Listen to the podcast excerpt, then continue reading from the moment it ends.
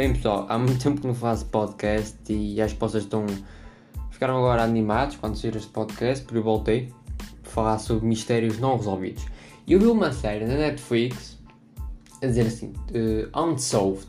A, Net, a, série da Netflix chamava-se Unsolved e conta a morte do Tupac, a misteriosa morte do Tupac e a, e a misteriosa morte nos olhos de B.I.G., mas muito mais do Tupac. Eu vim aqui falar sobre a uh, misteriosa morte de Tupac e, coment e comentar-vos a vocês da, da, minha opinião. Prontos.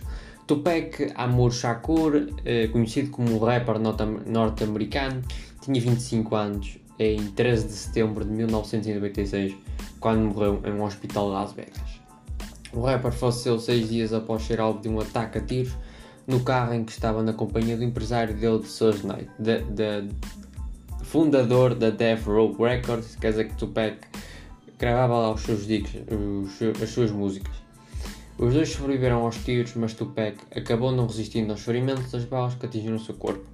Agora, 24 anos após o crime, o Departamento da Polícia Metropolitana de Los Angeles, que é LAPD, tornou público o, arqui o arquivo com as suas investigações sobre o atentado. O documento, esse documento contém, que contém 243 páginas foi obtido pelo jornal da Sun, que divulgou publicamente os principais pontos. Segundo o site, a investigação foi, foi repleta de erros desde o seu início. Tanto Sr. Knight quanto familiares do PEC se recusaram a auxiliar a polícia, quer dizer, que, que se recusaram a ajudar a polícia. Os familiares e próprio Sr. Knight, próprio empresário dele, os documentos também revelam que o rapper foi uma vítima acidental, sendo o empresário, sendo o, empresário o alvo principal dos responsáveis pelo ataque. O crime nunca foi solucionado e ninguém foi preso. Quer dizer que uh, Tupac não era o alvo, mas sim o empresário que era Suge Knight, que era o fundador da Death Row Records. Os jornalistas da Sun chamam a atenção para sete conclusões apresentadas nos documentos. Primeiro, a equipa do Tupac não deu nenhuma informação útil aos polícias responsáveis pela investigação deram uma informação às autoridades que aconteceu. O polícia, um polícia de folga que alegou ser agente do FBI tentou forçar a sua entrada no quarto de Tupac. Eh, ficou internado antes de morrer eh, com a intenção de atrapalhar seu tratamento. Como é que um polícia que estava de folga disse que era agente do FBI, forçou a entrada do quarto onde Tupac estava depois de ser internado, melhor, ficou com ser internado antes de morrer, para ele tentar atrapalhar o próprio tratamento para ele tentar viver algum, alguma. Pronto, para ele ficar bom. Como é que isso é possível? Mas pronto. Suge Knight era o verdadeiro alvo dos autores do crime por conta de suas críticas a gangues da cidade de Capton. Pronto, estas gangues, vocês percebem, ei gangues, lá em gangues sim. Para quem não saiba, o Tupac e Notorious B.I.G. andavam em gangues. E nem existem essas gangues. Por, quer dizer, Snoop Dogg está numa dessas gangues. Acho que está, na, acho que está nos, nos Crips, se não me engano. Está nos Crips. Quer dizer que Tupac era membro dos Bloods e nas histórias de viagem era membro dos Crips. E essas duas tinham tipo cenas para gravar as músicas. Por exemplo, o Death Row Records era do Tupac, era membro dos Bloods. Portanto, os Bloods mandavam no Death Row Records. E os Bad Boys, era tipo ou para gravadora de música, que era onde, onde o Big gravava as suas músicas mentores B.I.G., como querem chamar, ou melhor, o Christopher Waltz, que é o nome verdadeiro dele, era protegida pelos Crips. E esse naquela altura, em 1996, em muitos anos, andavam sempre a pancada uns com os outros. Andavam sempre aos dias e tudo mais. Agora não, agora estou em paz, o que é bom. Uma testemunha anónima do ataque ao carro de Souls Knight Tupac alega ter visto um homem não identificado que teria atirado contra o veículo e depois entrado em BMW que o esperava. Os tiros que mataram Tupac acertaram um anel em sua mão, uma caixa de cigarros em, que estava aí nos seus bolsos e um maço de dinheiro que ele levava nas calças. Eu acho muito estranho isto, porque na, na autópsia, questão da autópsia, disseram que Tupac tinha sido alvejado no pulmão direito, no braço e na coxa. E o resto deles foi, pronto, estilhados foram na cabeça de Knight, conseguiu viver, não sei como, mas teve muita sorte. E muitos deles foram na porta do carro que nunca mais passaram. Souls Knight revelou ter ouvido um lamento do amigo enquanto eles fugiam da cena do crime e já que o percebia a gravidade dos ferimentos e disse que foi você que levou um tiro na cabeça, em referência ao ferimento de tiro de raspão na cabeça do empresário, que era Souls Knight. Os polícias responsáveis pela investigação receberam vários telefonemas nos dias seguintes ao crime de pessoas que diziam ter sido as responsáveis pelo ataque que tirou a vida do músico. A polícia trabalha ainda hoje com a possibilidade do responsável pelos tiros ser Orlando Ederson. Eu já vos vou explicar a história desse gajo. Um dos, um dos homens envolvidos em uma briga com Tupac, Suge Knight e outras pessoas no casino, do casino em que eles estavam. O caso ainda está em aberto e por isso as autoridades não deverão comentar as informações que vieram ao público, a público. Esta coisa de Orlando Ederson podem, podem ser uns homens envolvidos na morte do Tupac. Isto é o seguinte, porque Orlando Ederson era sobrinho de Kifidi. Esquece, e quem era o Kifidi? Kifidi é o membro dos Crips. O líder dos Crips, basicamente. O líder dos Crips. Acho que ainda é de hoje. E que ele tinha sido preso em 2018 por tráfico de droga, heroína e tudo mais. Mas pronto. Acho que até ele apanhou 10 anos de cadeia e tudo mais. Mas o que tanto é.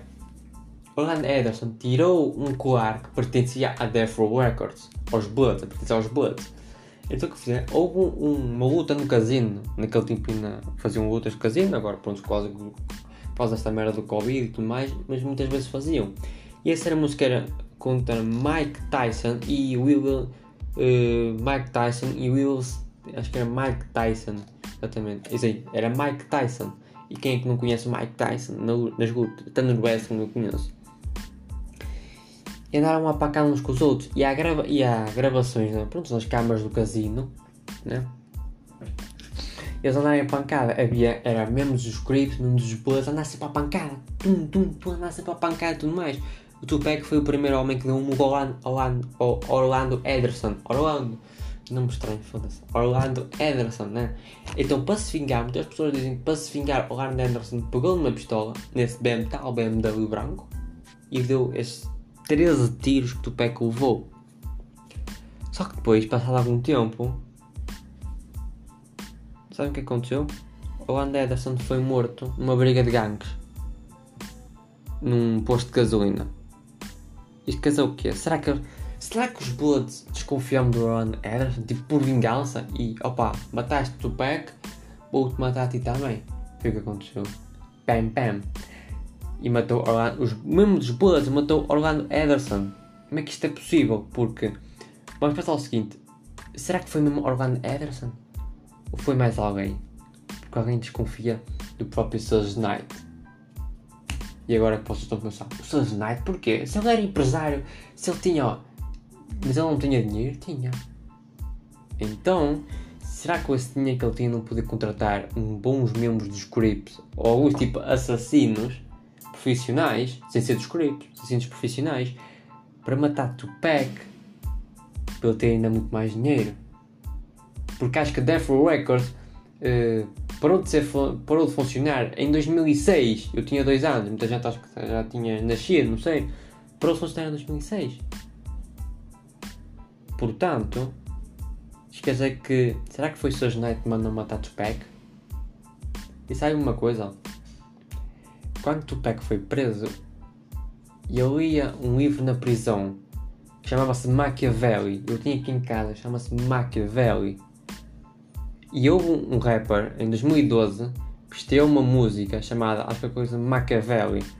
Eu chamo, olha, chama-se assim Machiavelli, o autor dessa música. Isso quer dizer o quê? Em 2012 diz, já se, na música dele já se, diz assim, já se passaram 16 anos da morte dele da morte dele de quem? Vamos comparar. 2012 menos 16 dá 1996. Isto quer dizer que 1996 foi a morte, foi o ano que Tupac morreu. Vocês não acham isto coincidência? Muitos dizem, acho que era o Trish, que era Trish, acho que era o nome dele, era um rapper que era amigo de Tupac. Ele, alguém perguntou, acho que era tipo uma fundação para ajudar pessoas pobres, essas cenas todas. Ele, e um repórter perguntou uh, se achas que Tupac está vivo ou triste. Tipo, ok, achas que Tupac está vivo e tudo mais. E começou-se a rir e de nada ele disse, olha, eu vou dizer, eu vou dizer se tu abaixares a câmera e, e desligares a câmera. O repórter abaixou, só a câmera estava ligada. E disse assim, Trish, a última vez que ouvi o Tupac, eu estava em Cuba. Em Cuba? Mas como assim em Cuba? Pessoal, há muito mistério aqui sobre a morte do Tupac Shakur. Talvez vou falar sobre. Vai ser sempre às sextas-feiras, estes podcasts agora. Se eu não me esquecer, se eu não me esquecer. Claro. Mas espero que tenham gostado. Uh, por favor, uh, saca aí nesse, uh, nesse podcast. Compartilhem todas as redes sociais: Instagram, Facebook, Twitter, essas cenas todas que vocês têm. Por favor, ajudem-me a perceber esta história. Eu acho que, na minha opinião, Tupac está vivo espero que vocês recebam na próxima sexta-feira o próximo podcast. Tchau!